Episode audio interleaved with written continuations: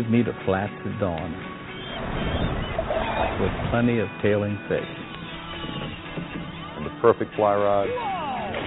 Yeah! And get ready for some magic. Oh, that's awesome eat, man! I got one! Oh, damn, I got him, you got it. I got him. Join Bonefish and Tarpon Trust. Nice fish. And help make sure that the magic never ends. Visit tarbone.org to find out how you can help.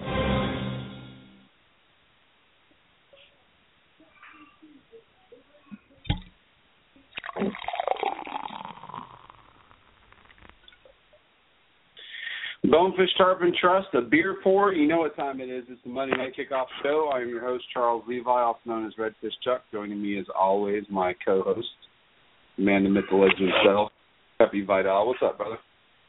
What's happening, man? Back after uh back after a couple weeks, I think. I think I've been off for a couple weeks. I think, right? Yeah. Yeah. Yeah. That's all right. Yeah.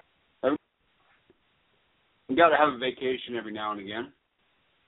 Yeah, well, I you know, I wouldn't call it a vacation because when duck season rolls in, which that's exactly what's happened. It's not exactly a vacation because it seems like it's sleepless nights. It seems like I have like two or three hours sleep every single night. yeah, I got you. I got you. Uh, yeah. Go ahead. How's it been? How's, I mean, we kind of talked briefly before the show, but just tell everybody kind of how you've been doing and you know. It's been all right. Well, It's been all right. Duck season's been okay. The first two weeks of the uh, first week of the season, um, it's it's been all right. Um, it's been good. You know, can't complain. I mean, have our good days, our really really good days, and then we've had some other days that um been maybe you know pretty slow, one or two ducks that we kill and stuff. But that's usually usually when it's like that, it's because we're checking a new area out or something like that, and we want to see what's there. We sort of know going into it that there's the possibility of it being like that. But let me tell you, man. But it's just it's just one of those things, man. It's it's it's it's a beautiful. It's just one of those beautiful type of sports there is. Like the hunt is just duck hunting. That's why I've been doing it since I was five years old, pretty much in the blind with my dad, and didn't start hunting till about eight years old. But it's just it I don't know. I I don't I don't think I'll ever stop unless, you know, I can't walk anymore. Um even if we don't kill a duck, you know, just being out there. It's just just one of those things, waking up that early in the morning, three o'clock, three thirty in the morning, be out there in the blind, be out there before the sun comes up, see the sun come up, see all the birds, you know, flying, the whole stuff and everything like that, see all the different stuff going on out there. Um, it's just nice, you know. But Yeah. I have uh we have plenty of duck poppers for the future though. I'll tell you that. Nice. Nice. Yeah, that's always a always a welcome treat at any of the little excursions that we do. Pepe does his duck poppers and they're they're darn near world famous by now. So uh yeah. good deal, man. Good deal. I know what you're talking about though. You know, the the anticipation of being able to go and and and do something that I mean is truly I think in in a lot of ways probably probably your obsession more so than a passion. I mean, I think you're pretty much obsessed with duck hunting, right? It really is. It's it act it it's more like you said, it's an obsession. It really is. Once it gets to that point, it is an obsession and even if you know there's no birds out there, it's one of those things that you know it's say the birds aren't here or something like that and it's crappy, you know it might be crappy tomorrow, you still do it. You know what I mean? It's one of those things you're still gonna do it. it's it, you're obsessed, you know, it becomes an obsession. Yeah. Well, eventually I'm gonna I'm gonna partake in one of these excursions. Uh I think I might go do some snipe hunting this upcoming Monday. Um or I should say this following Monday. Um I was d- invited to go do some go do some snipe hunting and I haven't done that in quite some time. Uh never shot at ducks, but uh I've definitely killed my fair What's- share of snipe. Yeah, once you do it, Chuck, it's one of those things. Once you shoot a, once you go duck hunting and you get that, that happened. I'll tell you right now. My front door, uh, my neighbor across the street, um, Jake's never been duck hunting or anything like that, and um, this weekend he ended up getting his licenses. He ended up getting his whole works. He did everything that he had to do in order to go duck hunting. And he went for the first time this weekend. He went on Saturday, and first flock of birds that came by, three birds came by, and I tell him, all right, here they come. You know, here come these three birds. I'm not even gonna shoot. You know, I'm gonna let you shoot. Remember to lead them. And I, you know, I gave him a little little lesson beforehand on what he's got to do when these birds come in. Let me tell you, man, the first flock of birds that came in, he knocked one out of the sky. He knocked one out, and I was like, "Oh my God, dude! I can't believe this shot a bird on your first flock of birds that came in like that." And he was all stoked and everything like that, and he was all he couldn't believe it and stuff. I go, "You know what, buddy?" I go, "You did that. Now I guarantee you, you're done." I told him just like that. I go, "You're done." I go, now from here on out, you're going to want to buy all your duck hunting stuff. You're going to want to buy all the things you need, and you're going to be ate up. You're going to be ate up with it. And sure as hell, that same night, he was calling me because he was at Bass Pro Shop looking at shotguns. so like, yeah, man, he was he was over there looking at shotguns like, oh my god, you know, it's like, oh man. That's it, man. You got you got them hooked. Yep. Oh yeah. That's awesome. Yep. Well, like I say, uh, I've like I've never done it. I know it's addicting. I I can't wait to get out there and give it a try. Um, I'm actually really excited about the opportunity to possibly go do some snipe hunting. I used to do I used to snipe hunt from time to time down in uh down in Melbourne, down on Lake Washington. We go out into the marsh out there we'd shoot some snipes there, and then uh, where else did we go? Uh, Upper St. John's and stuff like that. But man, that was a that was kind of a crazy. That's definitely a crazy bird hunt. If you've never seen a snipe jump up and take off, they are like fighter jets in the way that they kind of zigzag and dip and dive, and man, they just they're fast. It'll blow your mind, man. Yep. How fast birds could be and they will humble you very quickly. So, you know, if you if you're a decent shot, you get lucky a couple times. If you're a good shot, you know, you'll pin them down. But if it's if it, if it's your first time snipe, my first time snipe hunting was pathetic. I mean, uh, it was bad. I went through a lot of shells and had very little to show for it. But anyhow, yeah, that's cool. It's man. it's well, a it's a great. Let me tell you that snipe hunting. I used to do it with my dad, Chuck, years ago and I had not done it like I used to before. You know, I used to do it a lot with him, and I, ever since then, you know, it's been years since I've done a real snipe hunt. But it's a beautiful hunt. The way those birds fly, like you said, they're like little freaking rockets, you know, that take off and and they zigzag all over the air, like you're saying and stuff. I mean, it's just amazing the way those things fly. Um, what I'll, I have a snipe hunt that I will never forget. I'll tell you this story real quick. Had a snipe hunt years I was probably somewhere around 20 years old, somewhere around there. I took a friend of mine out. Um, never been snipe hunting before, never done this thing, and he wanted to do it. He says been wanting to do it, dying to do it, all this stuff. He had a shotgun, the whole stuff, and everything. I go, all right, let's go, let's do it, man. Took him out there. We start walking the marsh, start walking along the the mud and stuff like that. Get ready to lift him up and everything like that. He's walking next to me. We're walking side by side all of a sudden, these snipe take off, like about two or three snipe get up. Chuck, I swear I thought I was going to die there. I could not believe what I saw. He hit that shotgun. He put it on his hip and started shooting from his hips.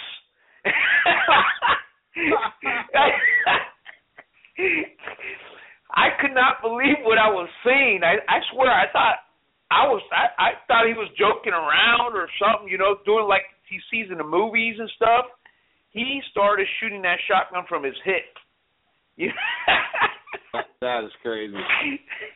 yeah, man, he was actually shooting like that for real, and I was like, "Whoa!" When he did that, and I heard when he told me he was shooting, I go, "Hold on a second, dude." I go, "No, you don't shoot at birds flying in the air from your hip." that is crazy. Yeah, man. Dude, I'll never forget oh, that. Yeah, I'll never forget old it. School Wild West style. I like it. Yeah, yeah. oh, jeez. Well, uh, I got some really fun stuff coming up. Um, obviously, we're we're in the thick of the holiday season. I hope everybody had a had a great Thanksgiving. I know I I myself packed on a bit more weight as if I needed it.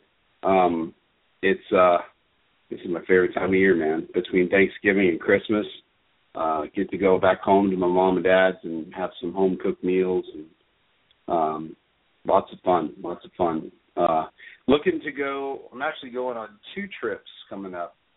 Um, after Christmas, we'll be headed to North Carolina to go see my brother, and hopefully get the kids to go see snow for the first time. And while I'm while I am up there, I'm planning on bringing some freshwater trout stuff with me, just in case.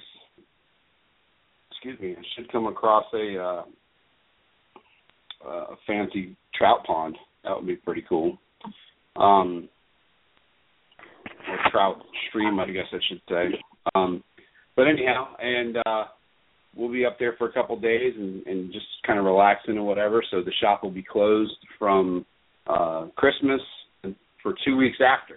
So two full weeks will be closed there at the shop. and in January, we're making a trip down to Flamingo. And if anybody's interested in possibly joining us on this trip, there's uh, already a few folks that are kind of penciled in to go, and we're going to head down on the second of January, and we're probably going to come back to sixth of January.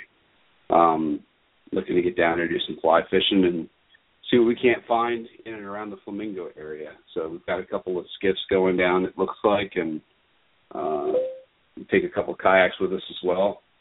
So it'll be a fun, fun activity, or fun activity, fun trip, I'm sure.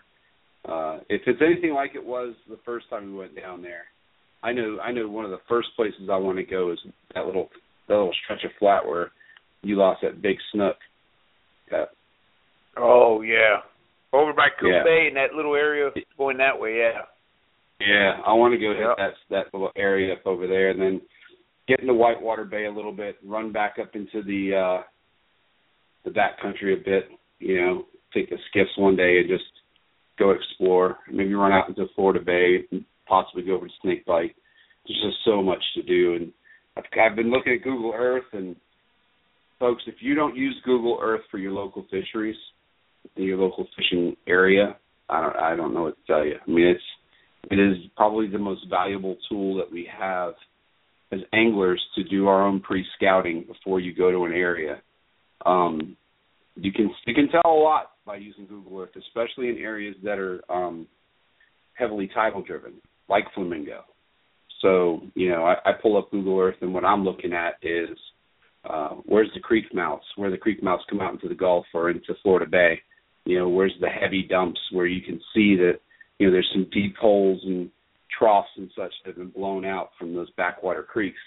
Because looking looking at uh looking at Google Earth, it, it would appear there's a few areas that we didn't we didn't quite make it to that in cooler weather, you know, should all intents and purposes hold some fish. So uh you know, pretty interesting. Um and then the other side of it's trying to figure out if we're going to do the backcountry thing one night and just camp out either on a beach or on a chickee somewhere. Um, really, really looking forward to the trip. Uh, it'll be probably the only big trip I'll be able to do the first half of the year. So, um, gonna do it, do it up, typical uh, dirty half dozen style. we get kind of crazy with it at night and fish really hard during the day, and you know, see what we can't come up with. So there's that.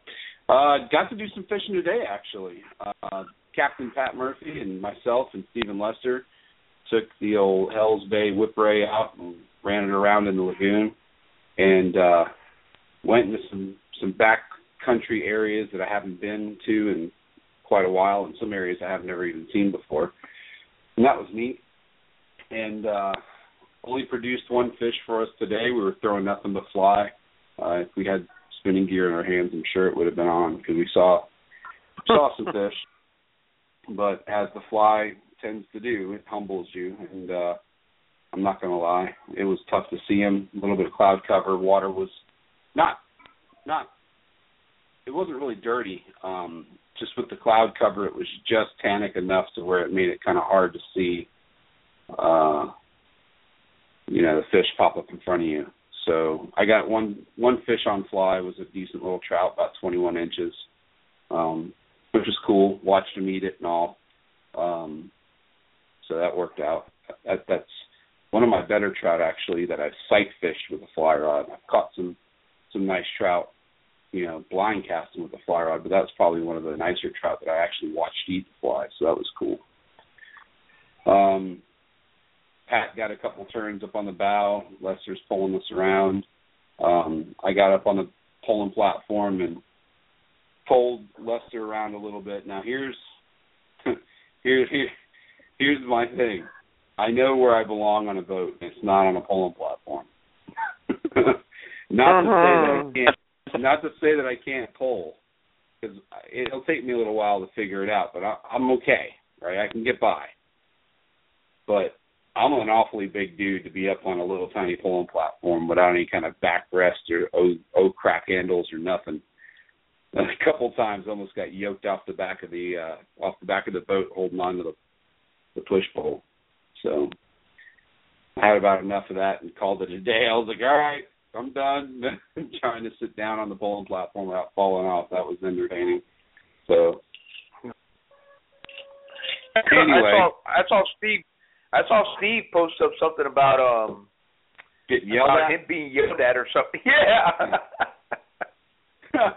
well, all right. So uh you know how it is, man. When you go out and you're fishing and and especially now that you you and Alan both fish on the skiffs, you know, a bit more. Um, you know how it is when you're pulling along and all of a sudden if you're on the bow of the boat and all of a sudden the fish pops up right in front of you. Right? Oh you're kind of like, dude, you didn't see that coming. Like you're you're higher than I am. Like how did you not see that fish there? You know. Uh, and uh and I gave him a little bit of I gave him a little bit of crap and and he got all butt hurt and no not really it was just funny um it it, it was it, it was kind of comical actually I mean you know you got a good group of fishermen when that that can take that kind of abuse and laugh it off and move on. you know, I mean, honestly, yeah, it was. uh I was a little, I was a little harsh on him. I'm not gonna lie. I was like, come on, dude, how can you, how can you not see that fish right there? And he's just like, dude, there's no freaking clouds. I mean, there's no sun. There's clouds everywhere. Couldn't see it. Whatever. And, and it escalated to a bit more profanity, but it was, it was awesome. yeah. Yep. Yeah. Can't be. It, it can't be it can't be as bad as Chris Sensi does when you're on his boat. When you're with him, I mean. I mean, I've heard the stories. I haven't fished with Chris yet, so but I've definitely heard the stories of you know if you miss a fish, he freaks out on you, or you know if you don't see a fish and you don't call a fish for him, then yeah, I heard the stories. Wade says oh, yeah. his family likes the uh his family likes the Yeti cups. I'm glad they're enjoying those cups. And thank you, brother, for oh. coming by and shopping. Yeah. Now that, that, now that you now that you bring up now that you bring up Wade's name, there was one incident like that that I had fishing with him. I felt bad. He probably remembers that time. Me and him were fishing on the skiff. He was on the bow of the boat, and we had a school of redfish that we were on. That must have been, I don't know, fifty, sixty, seventy redfish. Wade is throwing this lure, and I see the lure. I'm on a poling platform. I see this lure popping on the top of the water, and the fish keep on missing it. He keeps on pulling it out. He keeps on moving it while the fish is trying to eat it. And I'm sitting there going, wait, wait. I'm there screaming at him like, leave the bait there. You know, yelling at him because when you're on a poling platform and you see that and you see the fish popping it and they're not eating it because he's pulling it, oh my gosh. Yeah. yeah. oh yeah. well, what's funny is um I think everyone has those stories. Though. I think everybody who has spent any time fishing with somebody else should have those stories. I mean, like I've got a couple of those stories that would include uh that would include our our buddy Ray. We were out fishing in the uh we're out fishing in the uh in Port Canaveral and Ray comes up and I'm like, Look dude, There's there's there's fish right up against the rocks, right up against the jetty. There's there's a giant school of jacks just annihilating mullet. Like you can't you can't miss. I'm like screaming at him, "Get over here, man! Get over here!" And he's like, "Man." He, afterwards, he's like, oh, "Do you yell at everybody you're on the water with?" I'm like, "No, I'm just trying to." Like it gets me excited to see it. You know what I'm saying? And I want I wanted him to experience that. And then and what was awesome is after he finally got on him, um, he started throwing. He asked about top waters. Like, yeah, throw top water. Started throwing top water. Started getting jacks on top waters, and he is just hooting and hollering, having a great time. But yeah, I mean, I, I get a little, I get a little excited sometimes, and and you know, I tend to yell at folks. It's not as bad. Listen, nobody gets it as bad as the guys used to get it on my boat, on my um Stamas that I had. Um, when we'd be out there trolling and we'd miss a fish or somebody would miss a gaff shot or whatever, uh, it's much worse. It was much worse. Like I, I I literally would have to apologize like on the way home, like, look, dude, I'm really sorry I yelled at you like that. But I mean when when you got a when you got a twenty five or a thirty size reel screaming and you got a good sized fish jumping behind the boat or you know, you know you've got a decent wahoo on and you don't put them in, in on the ice and something happened along the way that shouldn't happen, there was slack in the line, whatever the case would be, or even when you're cobia fishing and you know, you you mess up and miss the fish with the gaff and break the line. Yeah. Yeah. I, I yeah. Come unbuttoned just a little bit. But I will tell you this, going back to Captain Pat's boat. Now I know listen, of all people to say something about vessels that are very, very expensive, I don't really have a whole lot of room to talk now that I've got that seventeen, but um that Whipray is has got to be the best riding flat skiff, technical flat skiff, truly skinny water boat that I've ever ridden on. I mean, that thing for being a small, I mean, it's smaller than your boat, dude. For for being as small of a boat as it is, oh yeah. I mean, I cannot believe we ran back across the lagoon and we come across the channel. We hit a little bit of rough water, nothing too crazy, but I never got wet. Didn't beat me to death. I mean, it's a great running boat, man, and runs skinny, super skinny. Pulls really well. Pulls really skinny. Um, worth every penny. I mean, if I had it, if I had it to my name, I'd, I'd probably end up with one. I'm not gonna lie, um, because it's it's like the perfect two man skiff. It, you can fish three people on it, but I mean, for for two people to go and have a good time. It's really it's really a nice boat. Um, not taking anything away from Hewes or or any of the other companies that are out there, but this I'm telling you that Whipray was just really impressive. I mean, you had three rather large people on that boat today, and for us to be able to have gone where we went to and, and saw what we saw, I was pretty impressed. I mean, I felt bad because I was like the ballast. I was if they sat me straight in the center of the boat. The boat laid flatter so we can go skinnier, and I felt a little insecure about that a little bit, as Captain Pat kept pointing out that I'm the hefty one on the boat. Thanks, buddy. Appreciate that. but pour another beer yeah. to increase the beer belly. No, but it was uh it was a good day. Um we did see quite a few fish. Um you know, didn't see a whole lot of boats, which was in, which was nice. I mean, it's the Mosquito Lagoon. It was a Monday, so typically it's not that busy anyway. Um, but I'll tell you what, our boy there in the chat room, Mr. Randy English, continues to put it down, doesn't he? I mean, every time that Randy goes fishing, I'm not surprised when he comes back with a, with a stud, you know, and he seems to have the big fish dialed in in our area.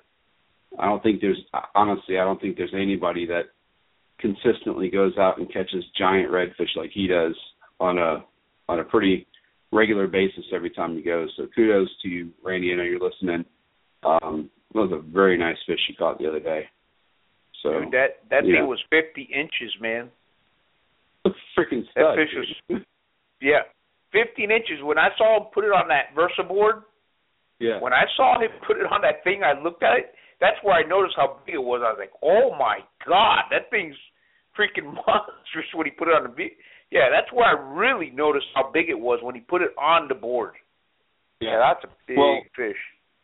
Well, Randy tends to. Well, Randy comes into the shop right after fishing that day, and he's all wet. And I'm like, "Damn, why are you so wet?" And he's like, "Uh, how to get in the water, man, to release a release a fish." I'm like, "Oh, did you catch a big one?" He goes, "I'll put up pictures."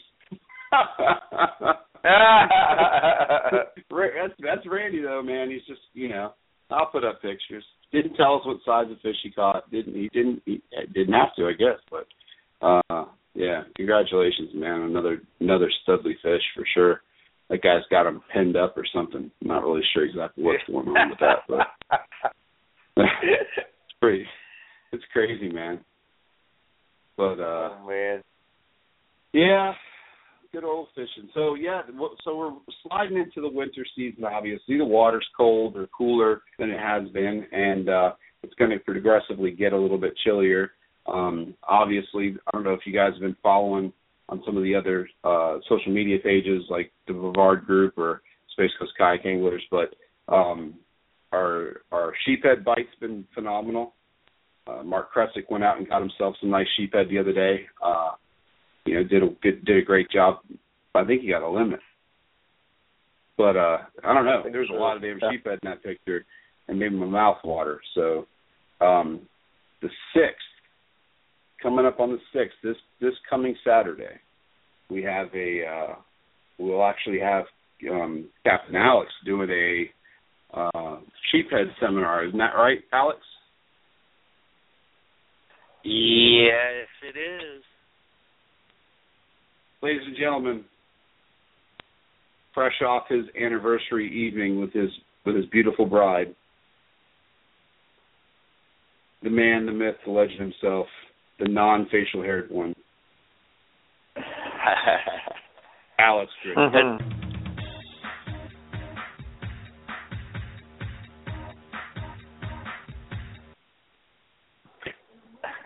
nice.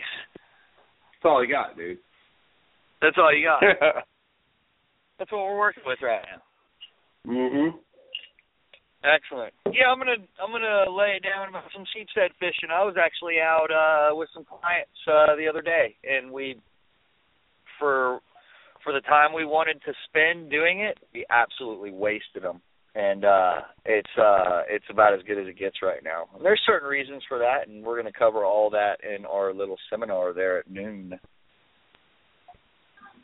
Yep, noon. And we have uh, Tammy Wilson and Vicky Saley, uh, sorry, um, putting on a women's fishing clinic, ladies only fishing clinic. Uh, it's a free seminar, on the water seminar for folks who want to learn or ladies who want to learn how to kayak fish, how to launch and unload a kayak, and how to go to the bathroom as a lady out there in the water, and all kinds of stuff. So um, that'll be a good it'll be a good little seminar. And that's uh it's a small group. You know, they they have a limit of people. Uh, give us a call at the shop or give me a call on my cell if you're interested in signing your significant other up for that. Um three two one three oh two sixty two oh four we can be reached at. Tonight, if you're listening to the show and you want to call in, you got a fishing report or something like that you want to give us, feel free. Guess the call in number as always is seven one four eight one six forty seven twenty seven. Seven one four eight one six forty seven twenty seven. It's really cool. There you go. Oh, and then also too, after uh so we got the Tammy and Vicky thing, then we have Alex. Um, we may throw another seminar in there somewhere between that and then the fly tying. It's going to happen at night um, with Steve Lester from Wild Florida Outdoors. And then uh, I'm also going to have Durwood Roberts from Adventurous Custom Rods uh, at the shop. And I believe we may have somebody from the Wave Spin uh, Fish and Reel Company who will be there as well doing demonstrations. So uh, feel free to stop by. It'll be a pretty good deal. We're going to have some specials running, of course, at the shop. And uh, there you go. The commercial's over with. So, Alex, I'm sorry, brother. How's it been, and how have the how has the fishing been? Fishing's been great. Um, I've spent a bunch of time on the water. I'm actually sitting on the shores of the No Motor Zone right now at Kars Park.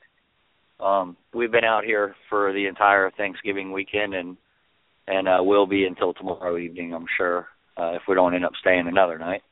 Um, it's hard to leave this place. Uh, you know, as you can, as you know. so Absolutely. um, fishing, yeah, fishing's been great. This east wind uh, has kind of dirtied up the water over here at uh, on on the western shore of the No Motor Zone. Um, I'm sure the western shore of the uh, the Mosquito Lagoon. I'm not sure exactly where you guys fish today. I'm assuming probably off to the east. Um, and uh, I'm sure the west side's a little bit dirtied up over there too, but uh, the water's been cleaning up nice. Uh, it's tough for it to do with all this rain that we just had. Uh, you'll notice anywhere there's an outflow or anything like that, uh, that there's a you know a thin layer of of of that tan- that stained water, uh, you know, pumping out of there and, and kind of lingering around on the flats around where that's at, and uh, that's holding true for everywhere I've seen. Um, but caught a lot of fish in the uh, in uh, the Indian River as of the past couple weeks. And uh, it seems to be holding pretty strong around uh you know around any of the shallow flats with some kind of associated deep water.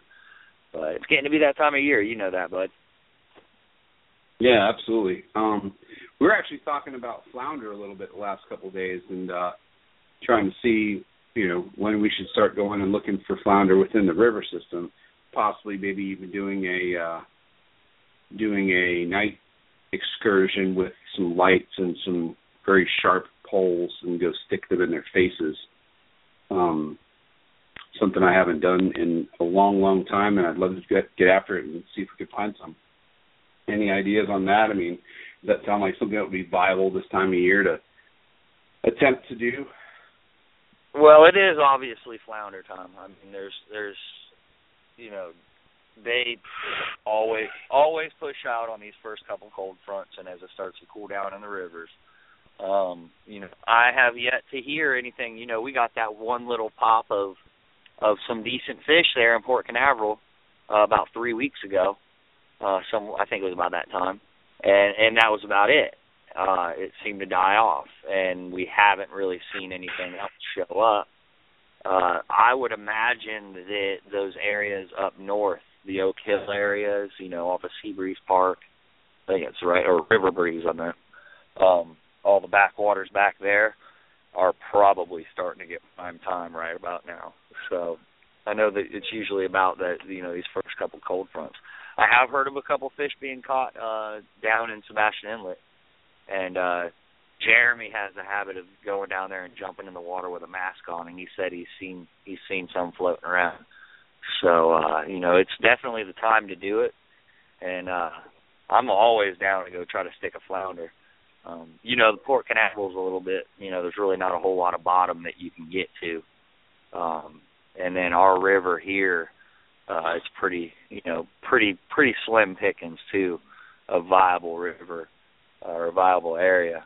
But um, you know, we still have them, and and they're definitely there. And it now is the time they make their push out in the fall, and and they go out for the winter and and go out to the continental shelf and do their breeding, and then they come back in in the spring. So the time to get them's now.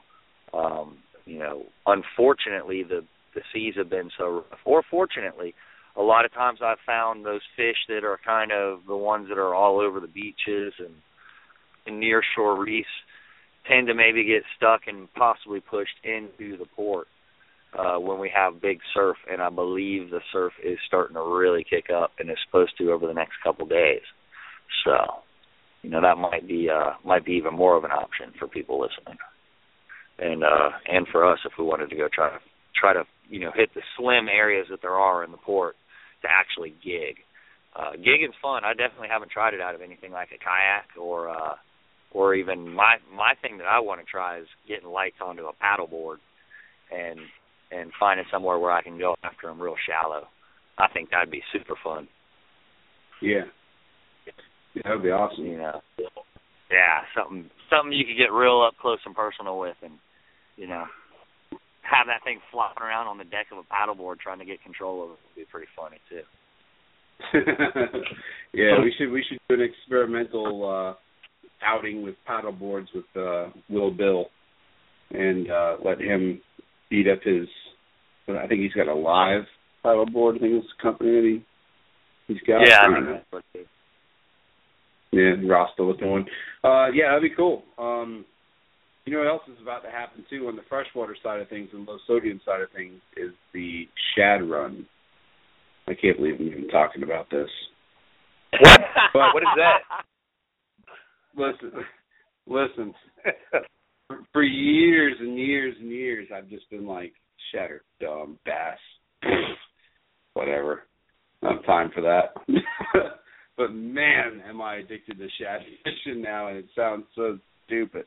Uh, even to the point to where I went out and I bought a little two, two and three, uh, two to three weight fly setup. So, um, you know, play ultra light fly fishing for these shad should be a lot of fun. Um, I'm sure there'll be a few outings that you can jump in on if you want to go and do some shad fishing while they come down. See, I'm interested in shad, and I'll tell you why. I just think catching any fish that makes the trip as far as a shad does, just to come down here and spawn, just sounds awesome. Since we don't have salmon and we don't have freshwater trout species, it's like this is like the journey that that this is similar to the journey that those fish do like on the west coast that are way up north. Um you know, it's it's definitely something to uh to get out and get after if you if you've never done it, just to do it, you know. I mean, to think about, you catch this little fish. First of all, they stink to high heaven. Obviously, they're basically a giant pogie, um, and but they hit flies, they hit little jigs. Um, you know, they're kind of aggressive fish, and they'll peel a little bit of drag. They'll jump like a little small tarpon. But when you finally land one, and you've got this fish in your hands, and you realize that this little bastard has made a trip from it could be as far away as Delaware or even further north than that, all the way down the eastern seaboard, not getting eaten by striped bass and bluefish and tunas and everything else that comes down along that coast, to make it into Jacksonville, into the uh, St. Johns River, and then make it all the way down to us, which we're basically here on the Space Coast. We're pretty much like the cutoff for where these things go south. Um, sure they're not as as as obviously as exciting as going out and catching redfish or big trout or or tarpon or snook or anything like that. And obviously they're not as cool as going offshore in a kayak and catching something offshore. But if you've never done it it's definitely something to do on a day where it's blowing and you're not going to be able to go fishing anyway. That's the beauty of this is even if it's blowing you can go and you can do this um do the shad fishing. So I got to thank Tammy Wilson for turning me on to it because I'll be honest, like it sounds so stupid, but it, it really was a lot of a lot of fun. Uh, I'm not even going to kid around. Like I'm actually really looking forward to it. Not as much as looking forward to going down to Flamingo, but I'm looking forward to it nonetheless. So I have been a fly tying fool over the last couple of weeks. I mean, at work I've just I've filled my boat box, my cave float, my cave boat box full of flies for the trip down to Flamingo. Um, I don't know if there. I don't really have a whole lot of patterns in my repertoire, so to speak. But uh, what I don't have, I'm sure Steve Lester will have, or Pat, or whoever else is going will have. But man, this trip for some reason, guys, I just I am so pumped on it. Like I, I I can't stop thinking about it. You know what I'm saying? I just cannot stop thinking about it.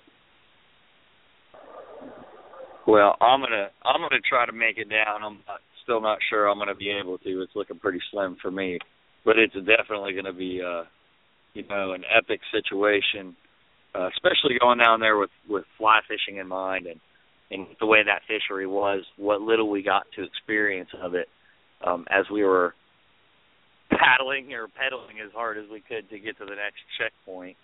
You know, it was uh it was definitely a place to to be able to go there and and do what you want to do and fly fish and search out some of those spots that we just kind of blew through and I mean the amount of giant tarpon we saw rolling around in those channels and snook, those big snook we saw up on that flat that that we never even got a chance to get anywhere near again you know, and and uh I mean the amount of redfish that were in those troughs as that tide was doing what it was doing when we got up into the Snake Bight there. You know, there wasn't just the one we got got a hold of real quick. There was a lot of fish in there. and uh and you know to be able to go there and and especially on a skiff or or be able to take the time to go to some of those places in a kayak and and put it down with a fly rod. It's definitely going to be an epic uh an epic adventure. So I'm gonna really like be on you about trying to make it, dude. I mean, it's gonna be a very affordable trip because we're gonna have we're gonna have multiple vehicles going down. So if everyone just kind of pitches in, it's not it shouldn't cost very much to go. I mean, I'm not I'm not gonna be eating ramen noodles every night. I'm not saying that, but I mean, we'll we'll well, we'll I make got it, we'll we'll make it work. I got- you know what I'm saying? I got a fishing pole and a whole bunch of lures and a cast net. I can guarantee I can catch something to eat. So oh yeah, but you know, I mean, uh, plus I think plus that, uh, snakes there's there's snakes down there. In there? We can grab a couple of those uh pythons or whatever they are that are are cruising around down there and you know, throw a couple I'm sure of at them night you can find them. I'm sure you can Yeah. find them at night down there. just drive just drive the roads looking for them to be laying on the concrete. It's still warm at night because it'll be in January, so it'll be a little chilly down there. I learned that tip, by the way. I learned how to find snakes in cold temperatures from my friend Holly, uh, Holly Jones. Uh, most of you guys know Holly. She's uh, one of the Hobie fishing team members up in the Panhandle. Scuba Stan's wife. Yep. That woman catches copperheads for fun. Yeah, think about that for a second. Um, but anyhow, yeah, no, the trip. No, she's known for a good spider hunt in the uh middle of the night in boondoggle too. Yeah, yeah, oh yeah, spider hunts with the head with the headlamps, indeed. Um, there you go. But yeah, looking for uh looking forward to that. Um, a python tourney. That's actually sounds pretty cool. We should do that. We should all set out on foot. We should all set out on foot while we're down there at night after. Oh no, because that, that's not good. I'll be the one that gets eaten by a damn python. I'm running in my flip flops and trip, and one will come up and just take me out. That sucks. Yeah. But but uh, yeah. I mean, as far as the game plan for going down there, I think that really it's just try and catch as many species as we possibly can. I mean, it's one of those places that, especially as Alex said, having a skiff kind of opens up a whole nother, uh, a whole nother set of opportunities. I mean, if the weather is is just right on, we could travel far out into Florida Bay and possibly find some permit, maybe even find some bonefish. Um, you never know. So hit the back country, be able to cover some water, you know, maybe find some tarpon in a creek, go exploring and get lost halfway or totally get lost. If you don't go down there, I have a feeling someone's going to get lost because you're like the human compass, Alex. So, Uh-huh. but you know, Yeah, right. Be, uh, yeah, like I say, it's going to be a great time have by all. So again, if you if you're interested, might want to go down there, take a couple days to head down there. Feel free, hit me up on Facebook, shoot me a message, and I'll give you some details. Um, as far as camping accommodations, we're just going to do basic camping, and we, like I said, we may do uh, one backcountry night, um, maybe two. I don't know. We might go find ourselves a a sandy beach to camp on, or a chickee back there in the backwater somewhere. So, could be pretty fun. Could You be need- pretty epic. You you need to hit if you're going down there like that, Chuck. You need to hit Hell's Bay. You've been wanting to Oh, do I'm it. You got to hit. Hey. Oh, I'm going. No, I, I promise you. That's like yeah. The first thing. Let's see, we're going down the second. The morning of the third is I'm going to Bay. It's going to happen. I mean, we didn't get to, we didn't get to go there last time, and I'm I am going. I'm going to have my picture on that stupid chickee if it kills me. And, you know, it's just, and it's. I know it sounds silly, man. You know, it's like, well, why? What's the big deal? Well, a fishing going into that area, from what I'm from what I understand, talking to some people that fish there quite a bit, is really really good. And uh not only that, but the place is iconic. I mean, come on. I mean, I I remember as a kid watching Walker's Cay Chronicles and seeing Flip sitting out there uh in Hell's Bay or sitting by the Chickee or you see the Chickee off in the background or whatever. So, you know, it's it's one of those places I've always wanted to get to and, and just say, Yep, I made it there. And uh yeah, there you go. Gonna have to try. So, but you know, I'm I'm excited about Snake Bight again because it's the pole and troll area of what we saw, as Alex said last time we were down there in the hurry up and fish moment of the tournament. Um, if you had a, a full morning to just dedicate to just stalking those fish down there, it could be pretty epic. So, um, not really big on looking for reds. To be honest with you, I mean, we got hell, we live in like the redfish capital of the world, basically. So, um, I won't turn one down. I won't. I won't not throw at one if one should present itself. I'd really like to get some big snook and find some tarpon of any size to play with, and uh, maybe knock a few species off the old bucket list that I haven't caught on fly. You know, It'd be cool to find a creek mouth that's got like some small Goliath groupers hanging around it or something like that. But there you go. You could uh you could certainly uh lay up a really nice uh several species of shark on the fly, no problem. Oh yeah, absolutely. I'm bringing a 12 weight. I'll have six weight, the eight weight, the nine weight, and 12 weight with me. And between the other folks that are going, I think we've got a 10 that's going to be on one of the boats, a couple other eights, a couple nines, I'm sure. So there's no, there'll be no shortage of fly fishing equipment either. Um,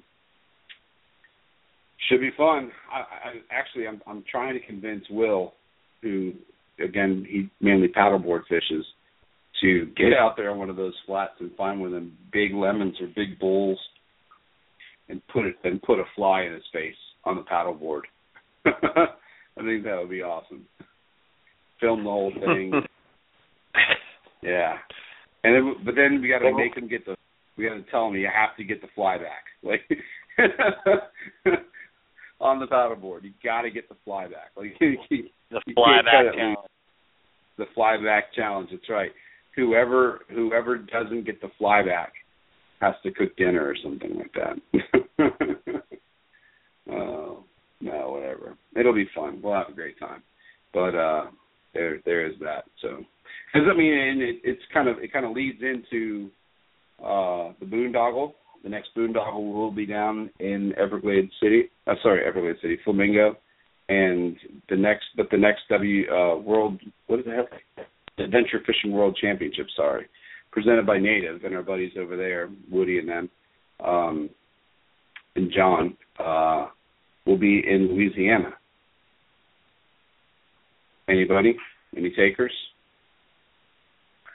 That one, that one has me has me pretty tempted. Yeah, I've thought of it. I don't know yet.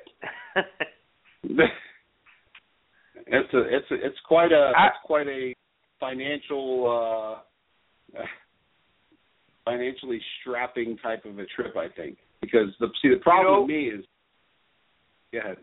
It. I was just gonna say it's one of those trips. It's fine. It, you know, if you camp over there and stuff and everything, it won't be so bad as far as lodging and stuff. It's main thing is just getting over there. The gas, you know, just the gas and stuff to get over there. But if you do it in a group of guys and you take a trailer with kayaks on it, the whole stuff and everything like that, you know, it, it, it wouldn't be so costly and stuff. My my whole thing about that, you know how I, you know, I fish like you, uh, like and Alex. I fished that thing since it started, AFWC, yeah. and yeah. I like to fish, man. My thing is I like to fish, and I just have a problem with being a race. You know, I just do not like the whole race thing, man. I if I like if I'm going to Louisiana, I want to fish. I want to yeah. fish. I don't want to. Right. I don't want to paddle. You know, and sit there and try to get to another spot as fast as I can and all this stuff and everything like that. It's a great concept and everything like that, but in my thing, I if I go to Louisiana, I want to fish, man. That's my thing. I want to fish. So I don't know. That's why I said I thought of it. I thought of it. You know, it's like I don't know.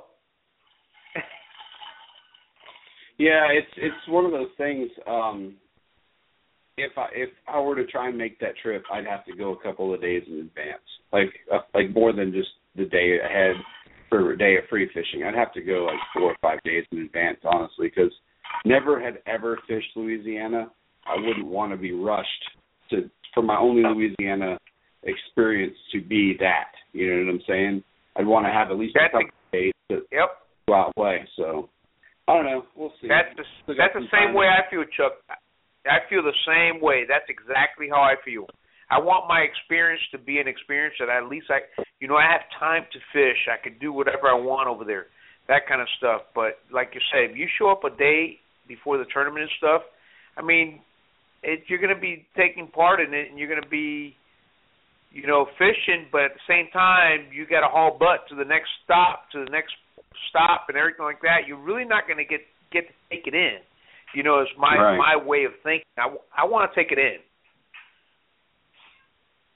Well, and the other thing too is, uh, which I think is pretty interesting, um, is the tournament kind of lends itself to create this, I don't know, this like obsession with the areas in which you've been to because you didn't really get a chance to uh, to really fish it. Like for me, when when I knew I was going to have some time off after Christmas, and I knew I wanted to go and fish somewhere really cool, it was a no-brainer. I, I wanted, I've been wanting to get back down to Flamingo since we left because of all the sharks, of all the tarpon, of all the just the, the biomass of fish that we saw while we were down there. Um, what Alex and I did in the backcountry um, when we went pre-fishing, watching you with that one snook, and you know, just knowing that there's that many fish down there, and it is still somewhat of a wild place you know, I, I got enough of a tease that made me want to come back, and you know, maybe going back down Yep. there, I'll, I'll I'll get my fill, and it'll be what it is. And um, but Everglades City was the same way. We went down to um, Chokoloskee for a boondoggle, and the same kind of thing. While we were down there for a boondoggle, the wind was blowing real hard, and you know, we didn't really get to fish it the way we wanted to fish it. We found fish. We caught plenty of fish. Um, but then, uh, you know, we got a chance to jump to the outside while we were down there for the uh, adventure fishing deal, and that was a whole different ball game. I mean, fishing way out there on the edge of the Gulf and on the outside edge around Jack Daniels Key and all that stuff. Um, that again, that kind of put that wow. I'd like to come out here sometime on a skiff and really explore these deeper edges of these islands and this, that, and the other. So, you know, Louisiana has that opportunity to to possibly leave that impression on you, but I mean, it's just it's been so talked about in on social media um, as far as Louisiana is concerned. It's been so talked about as as being this amazing fishery when it's on, and I, I know it I know it can be tough just like anywhere else at, at times, but man, that that wouldn't be a trip that I would be able to say, okay, cool. Well, when are we coming in? We're coming in uh, the day before. the day before, basically, um, we'll have to pre-fish, and then the next morning we're going to wake up and go fish a tournament.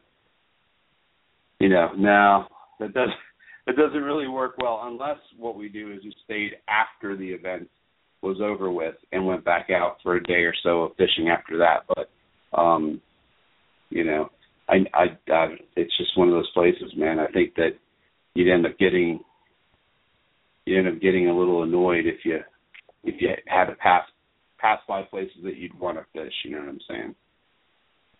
Yep. Well, Tammy joined us in the uh, chat room there. We've got Uno Moss, of course, that's Andrew Mixon, Randy English, Mike Welsh. We've got Wade, the engineer. Uh, a couple of guests there. Guests, if you're in the chat room and you want to join in in the conversation, you can log in using your um, social media accounts, and you can get in there and talk to folks and be a part of the, the program there. Um, yeah, I guess if I if I had to say like my one serious goal for 2015 is truly to finally get that bone fishing permit off my back. I'd love to I'd love to accomplish that in 2015 some kind of way. So that's my goal. My goal is a, a, well, my goal is a trout over 30 inches on fly, which by the way we saw one today that was just ungodly large. Steve Lester and I both looked at this thing. We're like, my God! I mean, it was it was so big. I didn't even waste a cast at it. It was just so so big. Um, he was cruising. He knew where he was going. There was no way he was going to eat nothing. It was just a giant fish. I should say she. But uh, yeah, what do you got going on for for 2015? I mean, is there any species, Peppy, that you're looking to catch that you haven't caught yet?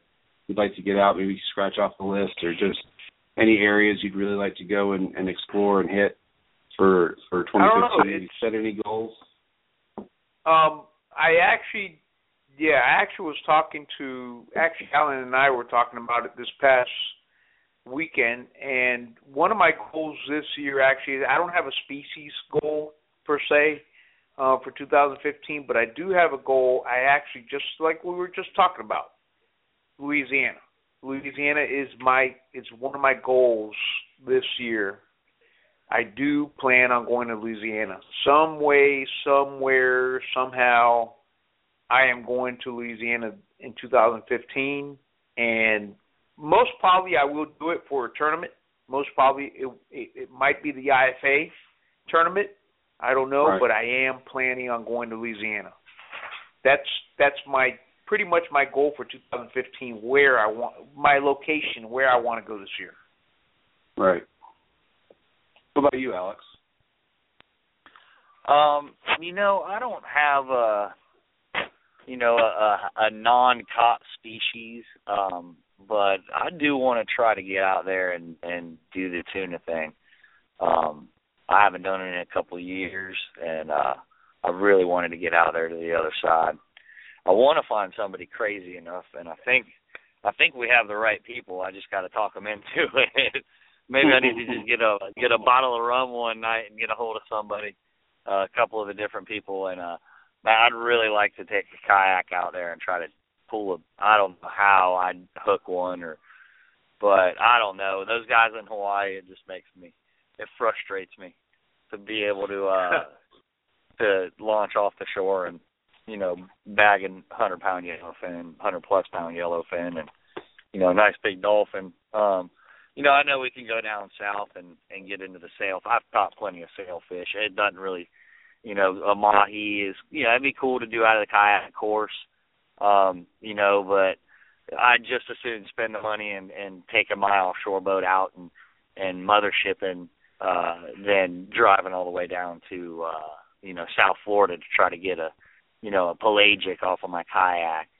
But uh I I'd like to I'd like to for one get back out there to the tuna um and get back out to the other side cuz uh the who for whoever's been out there they kind of it, it it's easy to understand the appeal. Um it's hard to understand the appeal of hours driving in a boat mindlessly into the ocean for you know for the sake of a fish or two. Um, but when you've been out there and seen what it can do, it's uh, it's pretty awe-inspiring and amazing. And it'd be pretty neat to be able to drop a kayak into uh, into one of those situations. And I don't know what I'd do. Maybe maybe drag a big live bait or a split tail mullet behind my kayak and pedal as fast as I can. I don't know what I'd do. But um, throw, and then I don't know what I'd giant plug. that's you know I I think I think if you were able to to come in on the school, um I think for one you wouldn't push them down like the boats tend to do, um uh due to the fact you'd be in a kayak. Um and we know the fish are there. It's it's not hard to figure out where the fish are. It's the whole the whole reason you can do it is being able to chase those flock of birds, that flock of birds and and uh you know you can drop a you could drop a kayak in the water and get into them and yeah, you know, a big popper or something like that'd be, you know, stand up gear in a kayak with a big giant popper and a and a freaked out tuna. That'd be a pretty interesting situation. The the hardest thing to uh the hardest thing to explain to people about tuna fishing here is that they don't stay still. So that's that truly is the biggest challenge. So when you do when you do go out there and you do find a uh a school of tuna, the the problem is, is they're hauling ass, chasing after bait fish. I mean, they're not. It, it, they do have them somewhat balled up, but in reality, those fish are moving. And uh, I heard they put the buoy back out there, the 120. Um, if that's the case, honestly, that's probably your best bet um, for anybody to try and do it out of a kayak because I've I've watched those fish, and, and as Alex said, let me tell you something. Uh, blackfin tunas are cool, skipjacks are great, whatever. When you watch a 60 pound or 80 pound yellowfin blow out of the water 10 feet in the air after just inhaling a mouthful of bait, and it's the sky is almost darkened with the amount of bird life that are crashing into the water, and you got pilot whales showing up, and you've got all kinds of like black fins getting away from yellow fins and all that kind of thing. He's he's a hundred percent correct. There's there's literally nothing that you can see um, in inside of the beaches that will ever compare to that. I mean, it's the first time I ever did it. Uh, when when we ran across in my in my buddy's uh, yellowfin, 36 foot yellowfin, and uh, my we put the lines out. You know, we had a couple of uh, we had a couple of bigger stretch pl- I mean not stretch plugs, but braid marauders, and uh, we had so we had two marauders, and we were running I think a total of five lines. We had three ballyhoo out, I think. Um, I'm pretty sure that's what we were doing, but anyhow, uh, I was sitting there and I'm anticipating what's about to happen, and nothing can prepare you for the raw power of a tuna that decides to eat one of those baits and starts peeling line off a 50 wide. Where you like look over at the reel and you're watching the reel and the rod holder just shake, and uh, there's no sense in grabbing it because you can't do nothing with it. You're not stopping them. You're not going to pick it up, put the drag to them, and slow them down. It's not going to happen. The only other problem that we have here, um, that's a big problem with our tunas out out offshore, is the fact that we have so, so many sharks. Um, wherever the tunas show up, the sharks are there. And I have personally had 60 plus pound tunas munched right behind the eyeballs in one bite and uh you know i've hell i had one taken off clean right right in front of the hook. So and these are sharks you never see. So hooking one on a kayak and and being able to land it off our coast out here whether it be assisted or non assisted would be a feat. And dude trust me when i tell you alex that's something i've been dying to do for a long time. My friends from england who run the adventurous they've been wanting to do it for a while too. Uh you know so it's just a matter of finding that weather window and and getting after it you know. But that's what we that's what yeah. we, that's what we do too though is we do throw really big top water poppers really big plugs uh towards the fish. And it, you don't have time to like typically work a top water plug like chug let it sit chug let it sit. We're we're throwing top water plugs on stella twenty thousands with with tuna popper rods, which are basically like 60 pound class spinner rods, and uh, hurling these things as far as you can possibly get them, and then just cranking as fast as you physically can. Where the plugs are just like doing somersaults over themselves, coming through the waves and stuff, and these fish just coming up and crashing it and everything else. And uh, but see the beauty of the other side, and I think one of the reasons why it is it would be such a viable tr- uh, uh, trip for a charter uh, a charter captain to maybe take on would be to take a few kayakers to the other side. Um, is the fishing on the east wall? You know, if you if you're coming back and you've got those weeds stacked up, my God, you nobody who listens to the show has probably ever seen dolphin like the dolphin that stack up on the east side of the Gulf Stream.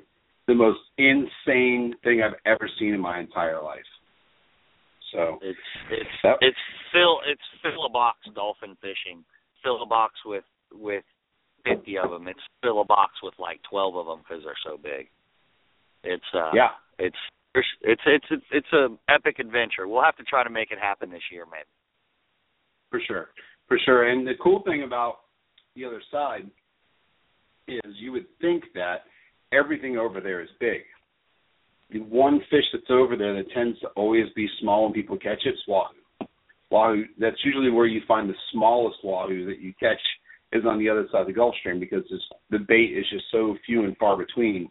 They just don't tend to have the same like inshore. All the giant, all the giant wahoo that are caught out of Port Canaveral typically are caught around 8A, Pelican Flats, that kind of thing because they're in there eating kingfish.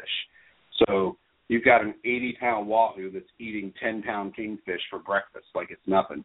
So, you know, it's it's it's it's the same it's the same kind of thing. I mean, it's just it's you never know, man. I hooked a white marlin one of the trips out there. We had a giant blue marlin in behind the boat and spread one of the trips out there. So I mean, it, it, it's just it's crazy. It's absolutely insane. The bottom doesn't make a difference. There's no structure you're trying to fish. Everything has to be found by the way of those birds. You use radar to find the birds, and you run to the you run to the blip on the radar. You hope to God it was actually birds, not a boat, because sometimes you got to run a ways to find them. But uh Mike's asking that's got to be some serious miles from this area. Yeah, you're talking to the east side of the Gulf Stream, somewhere between 70 and 80 miles. Um, just depends on kind of where it, it's fluctuating at. And then to obviously the 120 buoy is kind of self-explanatory. It's 120 nautical miles out of Port Canaveral, which at that point you're closer to the Bahamas, I think, than you are to to Florida. So yeah, you're right. You're right in the northern waters. You know, if you if you head south instead of if you head southeast instead of east, you'll end up in in the Bahamas.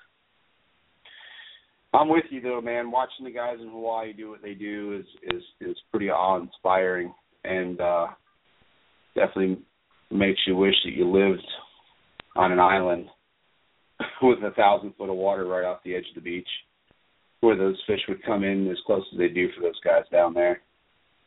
It's just it's insane. It, I mean, it never ceases to amaze me whenever these guys put put up pictures and you know little videos and stuff. But yep, we're stuck with shallow water for the most part, and you know, or mother shipping. But you know, what's funny is is I think that this sport is becoming a bit like anything else, where you know, certain groups, certain fisheries, areas, whatever, frown upon certain techniques that others might would use, like the whole mothershipping thing. I mean, if you if you ask me, if you're if you can't fish in 600 foot of water out of a kayak off of Cocoa Beach because it's 40 miles off the coast, um, and you probably would die trying to do that uh, from the beach.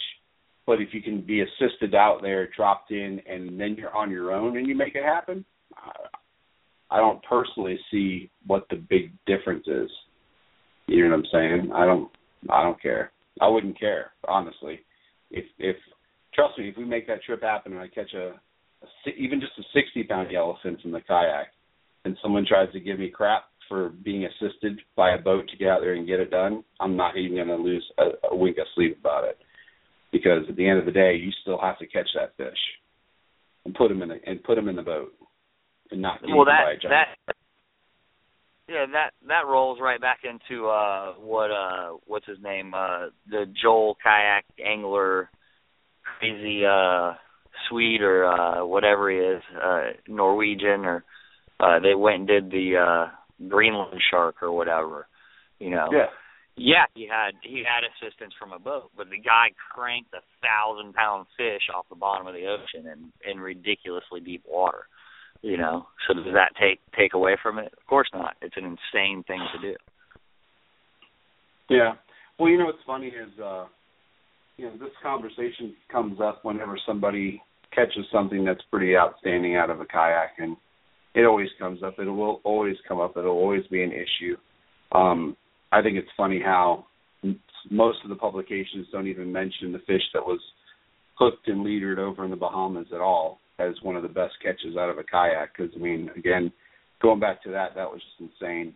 I mean, I can't even fathom hooking a fish that size on a kayak. I well, a billfish that size. A shark, I can see it because I mean, it's just a shark. It does what it does, but I mean, a giant billfish that's got a bill the size of a Louisville slugger attached to the end of his head. Um, it's kind of one of those things. I don't know. I don't know. It's uh,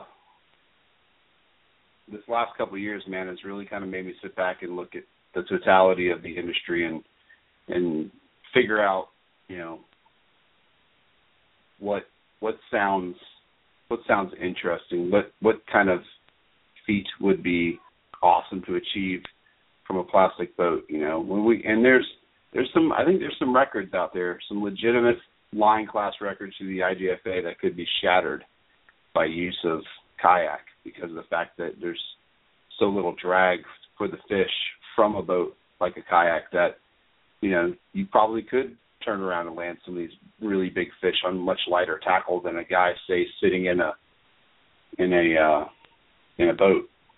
You know what I'm saying? Be able to be towed around for a while and let the fish kind of exhaust himself and you still crank them up. I mean it's it's caught fish, it's caught fish, but I don't know. I just want to go down uh to Flamingo, hopefully catch a couple fish, kick off the new year right and uh you know, start the 365 day process of nothing but fly rod, nothing but fishing with a fly rod. So, um, looking forward to it. You know, it's time for a challenge. It's time for something a little bit different, spice things up. But I don't know. Let's say you. You got anything else going on there, Peppy? Still with me? No. Um no, nothing uh nothing nothing I like you know, I haven't been fishing much lately. I've been I haven't fishing at all, put it that way, with cutting season in, so um I gotta find time some time to get out there and stuff and do some stuff, but um I'll be back at I'll be back duck hunting again on Saturday, so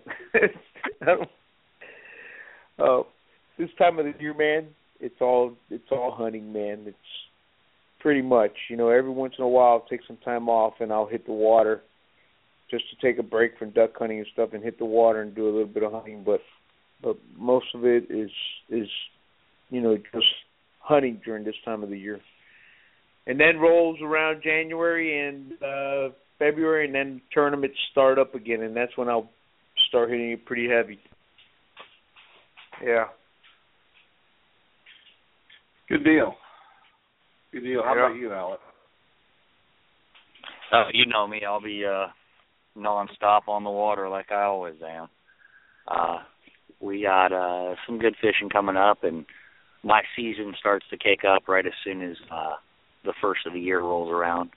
All the snowbirds start heading down and and uh the charter charter books are filling up for next year and and uh looking like it's going to be a good one. So, you know, we'll stay on the fish and um it's sight fishing time and that's my favorite time on the lagoons.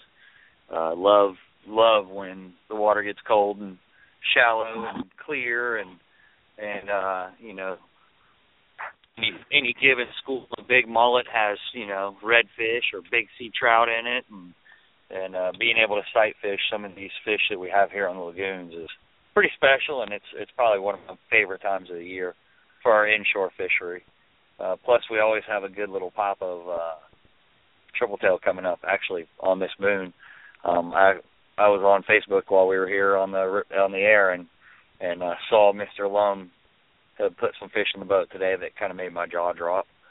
Uh, Hmm. so it's definitely something I enjoy is that that wintertime triple tail and and then uh, you know the sight fishing the sight fishing for us is where it's at and frankly I can't wait to get a hold of that PA seventeen you got there, Chuck, and and get it out here and out here on the no motor zone and, and check some stuff out black drum. Hopefully, we have a good black drum season. Uh, the small drum were thick as thieves last year, and hopefully, we can find some slightly bigger fish. Uh, there was only a few few pods here and there of the bigger ones, so hopefully, we'll get another shot of those. And those are one of my favorite fish. Too. You know, there's nothing like those big black drum and and two foot of water. So. Indeed. I like watching them, man. I just like seeing them. Trips me out. The big- Yeah, big you know, and when they're not shallow stuff. Yeah, they're so they're so uh they're so clumsy, you know, when they sit there and tail and you know, they'll they'll roll over on top of themselves and and uh they're they're definitely a comical fish to watch in the shallow water and and uh they're a blast to catch in the shallow water too, you know, they they pull hard and and uh usually don't give up very easy and they're big, you know. So there's never a bad situation.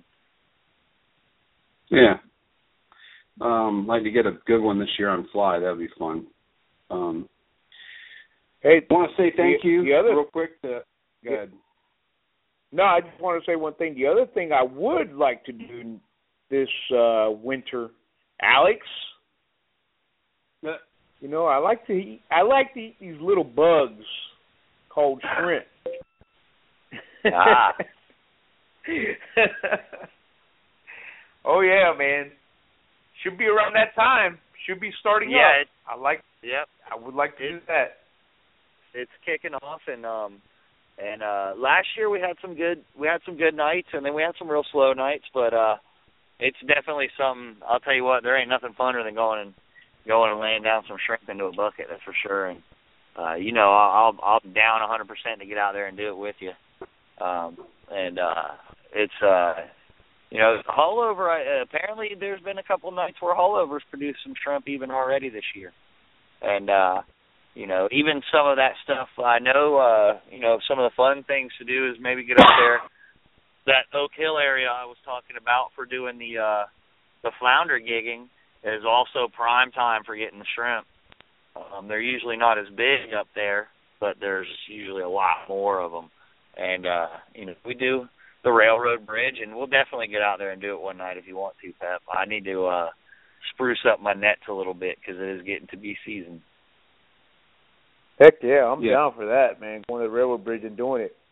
What do you say, Chuck? Huh? oh, oh yeah, I'm down, dude. I, I love shrimping. I used to go I used to go shrimping all the time when I was little, and um actually that's when I that's getting into shrimping was the first time I'd ever experienced catching giant sail cats at night. And that's let me tell you something. People like to knock sail cats or just catfish in general. I don't I don't hate on anything that will eat a topwater plug in the middle of the night that will pull a bunch of drag. And by the way, it's not that bad eating. So um sail tend to show up along with that with that uh shrimp run, especially the big ones. So yeah, I'm down. Plus the big redfish and black drum they'll be hanging around too. So um yeah, that sounds like a great time. I, I like to go shrimping this year out of the 17. To be honest with you, I think it'll be pretty cool. But uh I want to thank real fast. I got a message while we're sitting here jib jabbing on Facebook from uh Harold Eckert Eckert. Sorry, I probably just destroyed your last name. But uh appreciate you listening to the show. He's listening all the way up in New Jersey. Uh brings up a good point. Our app for your mobile devices has not been working. It is down for the moment. Um I think we're going to be looking into getting it up and going again here shortly. But I appreciate you tuning into the show all the way up in New Jersey. Thank you very much for spreading a little bit of love up there. And uh yeah, folks, do me a favor if you're listening to the show for the first time, or if you've been listening to the show for a while on podcast, uh, feel free to hit us up on on social media, whether it be Facebook, Twitter, or uh, Instagram, and let us know where you're from. You know, it'd be interesting to see where where all we're heard. I know that up until this point, I've got confirmation from 49 states and seven countries, so that's pretty awesome. Definitely appreciate everybody taking some time out in their Monday nights to listen to us talk about fishing. Whether it be kayak fishing or fishing from skiffs or what have it. I know this is the kayak fishing radio show, but um, you know, we fish all all walks of fishing or all styles of fishing I should say. So um, you know, if you tune in, I'm sure there'll be something for you that will you can be able to take away from us and maybe use in in your own fishing uh trips. Oh, so also too, I had a question just popped up. The, the fly that I used today for the trout is is basically a uh, it's somewhat of an improved Kwan fly. I mean, it's I tied it. The tail section has um, the recipe, if you will. Tail is tied with polar fiber, a pretty big clump of polar fiber. It's tied on a that one was on a number one uh, mustad hook, a 3407 DT mustad hook. That's so the tail's going to be polar fiber. I did a collar of two hackles, two different color hackles to kind of give it a little bit of color variation, and then a little bit of uh, root beer chenille in front of that those hackles to finish off the head with a pair of you know normal medium size uh, bead chain eyes. So it did have a pretty decent little sink rate to it. But there you go. Um, yeah, that's pretty much all I got. Guys, anything else to add? No, No, let's go catch. About No, let's go catch I a don't tuna in our anything. kayak. yeah, definitely gonna have to try and do that for sure. Um, but yeah, if anybody has any uh, questions for you, Alex, how can they reach you? Ah, you can always uh give me a shout on Faceplant or Facebook or whatever you want to call it. Uh it's it's Alex Faceplant. Gorichki. yeah. Uh face palm, there you go. It's uh it's Alex Gorichki or Local Lines Guide Service. Uh also got Instagram, Local Lines. We've been trying to get Chuck's Instagram going because he doesn't post anything on it for hashtag KBB Outfitters if you would please add that to your little Instagram you post, people. Um, that way, people get to see nice picture pictures of fish and Chuck's stuff because he doesn't post anything. Um, yeah, sorry. And uh, and also, of course, um, the good old internet. Uh, it's locallinescharters.com. If you do look me up on Facebook right now, I have a Cyber Monday deal. It's 15% off if you don't even go to Facebook or anything like that, if you want to hop on there and uh, on my website and locallinescharters.com and uh, go ahead to the booking page and just uh, send me a message on my booking page for any date. You don't have to actually pick a date that you're going to go fish on. Lock yourself into that uh, by putting Cyber Monday in the comments section, and uh, you'll hold on to that 15% for whenever you want to use it. Uh, and uh, and anytime, give me a call at three two one four eight zero three two five five.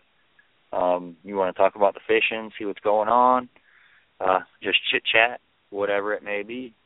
And uh, you know, of course, I got to thank good old Charles Levi Jr., aka Redfish Chuck, for uh, having me on the show and and doing the show and everything he's doing there at KBB Outfitters, and uh, of course, Kayaks by Bo and and uh, Mr. Yell at You on the bow of his boat, Chris Cincy, and the and the good old Slayer Inc. crew. So, got to give everybody, all them guys, props. Cool.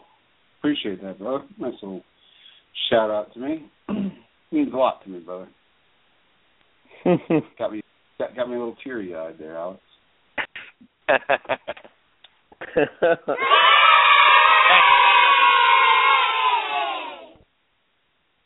let let me just throw, let me just throw this on the back end of it. Um, if you haven't and you are on social media, please by all means go to No Fill No Kill.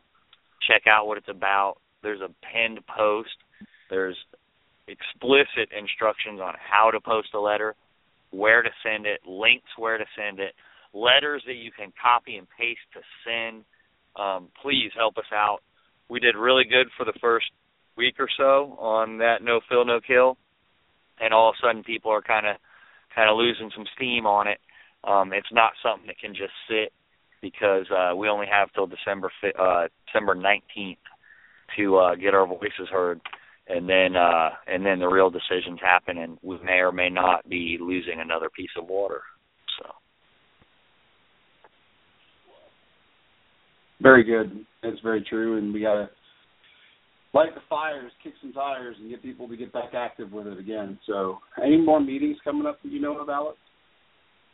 Um, as of right now, uh, not that I know of. I'm trying to pin down the port commissioner's actual schedule um, to get into any meeting, basing, basically, and try to get uh, minutes on their, basically minutes on their uh, on their record, uh, you know, as much as possible, um, until the uh, the Surface Transportation Board does their draft of the uh, environmental impact study. Uh, once the draft is done, then they'll hold some more public meetings uh, and make sure that that we're satisfied, which I doubt I will be, but um, they can try, I guess. Um, and uh, and we'll see where it goes from there. Uh, it's certainly not over, and there's a lot of different ways you can help.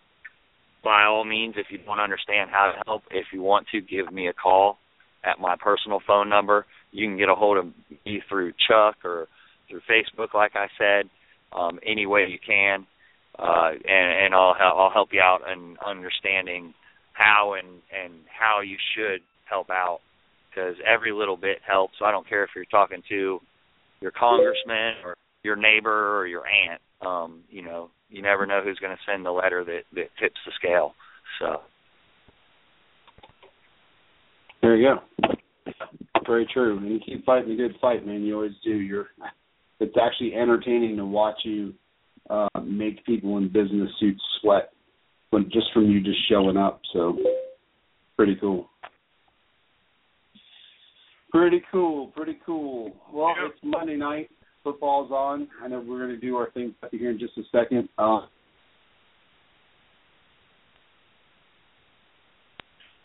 you there? Yep, I'm here.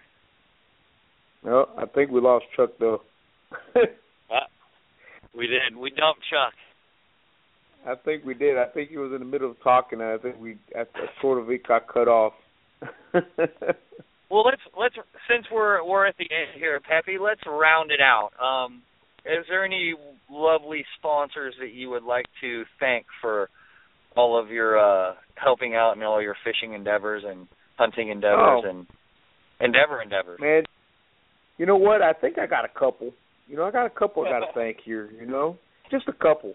Let me go through them real quick. Hey, I, yeah, I like to thank uh, Native Watercraft, Harry Goods Outdoor Shop, RCI Optics, Power Pole, Slayer Inc. Lures, SeaDek, TFO Rods, Aquabound Paddles, Hook One Kayak Fishing Gear, Yak Attack, Paling Toads, KBB Outfitters, Kayaks by Bill, Herrera Esteli Cigars, Ram Mounts, Columbia, and Kayak Fishing Radio. Can you hear me? Just a few, you know. We got you now, man. I was just going You're to my back. sponsors. Thought, we thought we lost you there yeah, for yeah. for a little little bit. Absolutely, absolutely. Um, no, what I was going to say is I want to thank uh, all of the the significant others that sit back and allow folks to listen to the show each and every Monday night and don't get aggravated by their husbands or wives sitting at a computer listening to us talk. Um, it it was funny because I just got another message from Harold who said that his wife Debbie uh kind of bugged out when I told it when uh he heard about when she heard about the shout out or whatever. So to Debbie, to anybody else who's listening, um, of course to to Alex's wife and Peppy's wife and family for putting up with the fact that those guys helped me out with the show. My wife, of course, has been, you know, uh I don't know how in the world I got away with it for this long, but anyhow, it's uh it means a lot to us that you guys tune in and listen and uh you know, let's keep this thing rolling. Hopefully we can do a whole another year. We've got some pretty cool stuff coming up for next year. We've got some sponsors I think that are about to jump on board with the show, which will add some value to the listeners, give you guys something to tune into. We'll be able to give away some more prize packs and things like that. Uh those went pretty well the last couple times we did those, so And if you're Tammy Wilson and you don't have a husband, thank you, Tammy, for spending the time and uh listening to our show. So whatever. can't have can't have Tammy freaking out on me. Sixty seconds left. The lady just told me in my ear I got to do my sponsor thing. RCI Optics Tackle Webs, Hobie, of course, uh, Real Adrenaline Energy Drinks, Ego Nets, ENO, Adventurous Custom Rods, Jerwood Roberts build some awesome tuna sticks, folks. So if you're in any region where there's some tuna, or really anything that swims, he can build you the rod that you need. Power poles, Slayer Inc. lures, bending branches, paddles, and Tova cameras, and of course need that be dropping, hopefully dropping off the uh, 17 to SeaDek sometime this week. I was hoping to do it today.